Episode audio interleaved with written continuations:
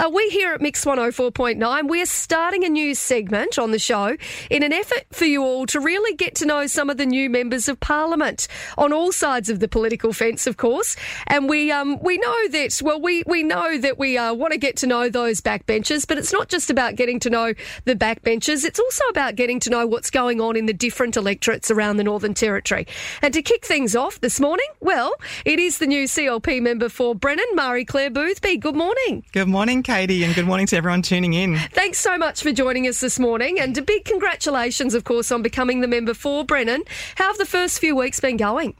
Really great. Yeah, yeah. really great. Um, it's really just a flow on from the last 12 months in, in terms of the campaigning that um, I undertook. So it's just settling into the office and making sure people know that that's where I am sometimes. But to be honest, I've still been out and about quite a bit as well. Had my uh, pizza in the park also recently. Yep. I've designed our first newsletter to get out to the electorate to let people know what's going on. So it really has been a continuation of the last 12 months for me. Yeah. What, I mean, what have you been doing to sort of try to settle into the role? Because it must be, I mean, like you said, some of it is a continuation, but it must be a little bit daunting as well, I guess, stepping into the role and trying to get your head around everything. Yeah, not really, because it has actually been 12 months of uh, almost being like a local member. Uh, the only difference is that I was in my car being completely mobile without any office space as such to be able to spread out. So it was all spread out on my kitchen table. Yeah. So that's probably been the biggest difference to be able to have a space that I can uh, call home, like a base, if you like. Mm. Um, and that allows for even more people to drop by. And because I'm in the Palmerston Shopping Centre, I do get a lot of visitors, yeah. which is fabulous. And they continue to share with uh, with me all the things that are going on in their lives. Yeah, well, this is the, the main aim, I guess, of this segment that we want to kick off each each and every week is not only finding out a bit more about uh, some of our new members of parliament, but really finding out about what some of the issues are in the electorate in which you represent. Um, I mean, during the election campaign, no doubt you would have had a lot of people coming to you, talking to you about their various concerns, and I'm sure that that has continued on. What are the big concerns in the electorate of Brennan, and, and how do you think you'll get stuck into trying to tackle those? Sure thing, Katie. Well, um, yeah, as you said, it is a continuation, and I did spend the 12 months out in the doors, door knocking over and over, so I did get to meet literally thousands of people, and the overwhelming common theme from those people was the problem with youth crime in the area. Uh, definitely number one, because what they feel is that uh, they don't feel safe in their own homes anymore, which is really sad. Mm. And you know, there are stories and things. I'll give you an example. A story just to really hit it home is that one couple that I met who are still working, but they're nearing retirement. Uh, they came home from work one day and they found their front window smashed, glass everywhere. And as they walked through the door, they found their whole house completely upturned.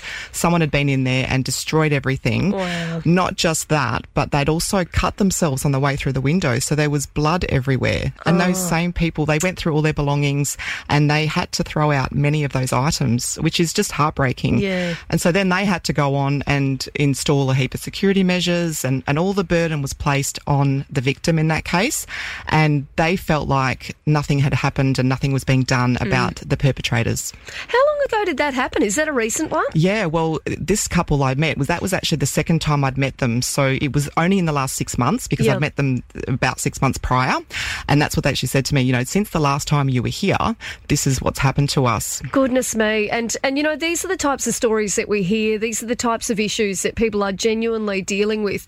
And it's really tough. You know, like you said then, if they're feeling as though they as victims are not really um, you know, I suppose being looked after or treated in the way that they may hope, that's a that's a real concern and no doubt something that you'll want to really get stuck into. Yeah, absolutely. And and what I find um, and have- found for the last twelve months is meeting these people.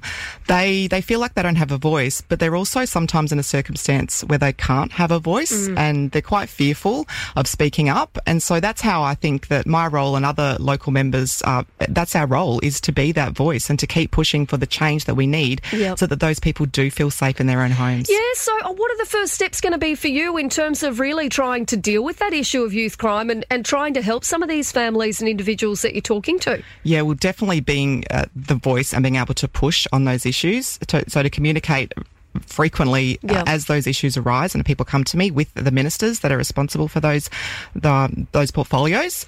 Um, and then, of course, always just bringing it up in Parliament as well. Mm. And it's it really is just keep fighting. I met several people that would they had this sense of hopelessness, and they said, "Well, what can be done? What can you do? Uh, surely there's nothing you can do." And I, I wanted to give them hope, and I said, "We cannot give up.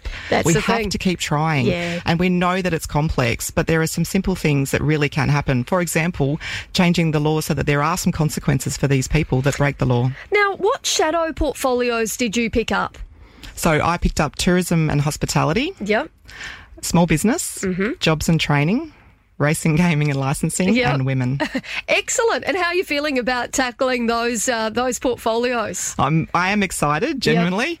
Um, it is daunting, of course, because it's a big, um, a big mix of things there. Uh, for me, it is definitely in my uh, sphere of what I'm interested in and what I'm experienced in. Uh, someone did joke to me saying, said, "Oh, you've got the fun portfolios," but unfortunately, at the moment, it doesn't feel that way. ones, yeah. They're really tough right now, especially the tourism and, and you know jobs and training. So- Absolutely, yeah, they're very tough portfolios, I would say. And then when you look at business and and you know some of the issues that businesses are struggling with at the moment, I think they'll be really tough ones to to get into, but ones that are really important. And uh, no doubt you'll be focusing and, and spending plenty of time trying to uh, to learn as much as you can uh, about those portfolios and how you can get into it. Yeah, and I think the biggest thing is that people need to know they can talk to me about the issues that they're facing. And because of my background in small business, and I was the chair of Territory Proud as well, which was 400 local businesses, I do have a really good sense of what's going on because people for years have been telling me. And sadly, the challenges that were happening four years ago with the, you know, making it really difficult to operate a business in the Territory is no different today. And, and that's a really simple thing that can be fixed straight away. So I'll be fighting for that. What would you say are the biggest challenges for small businesses right now?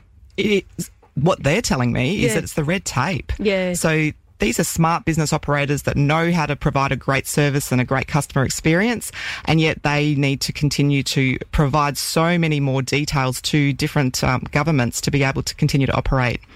Well, Marie Clare Boothby, it has been great speaking to you this morning, and great for us to get to know one of the new members of Parliament. I'm not sure which uh, which electorate we'll go to next week, but it's going to be fun getting to know everybody. We really appreciate your time this morning and appreciate you coming in.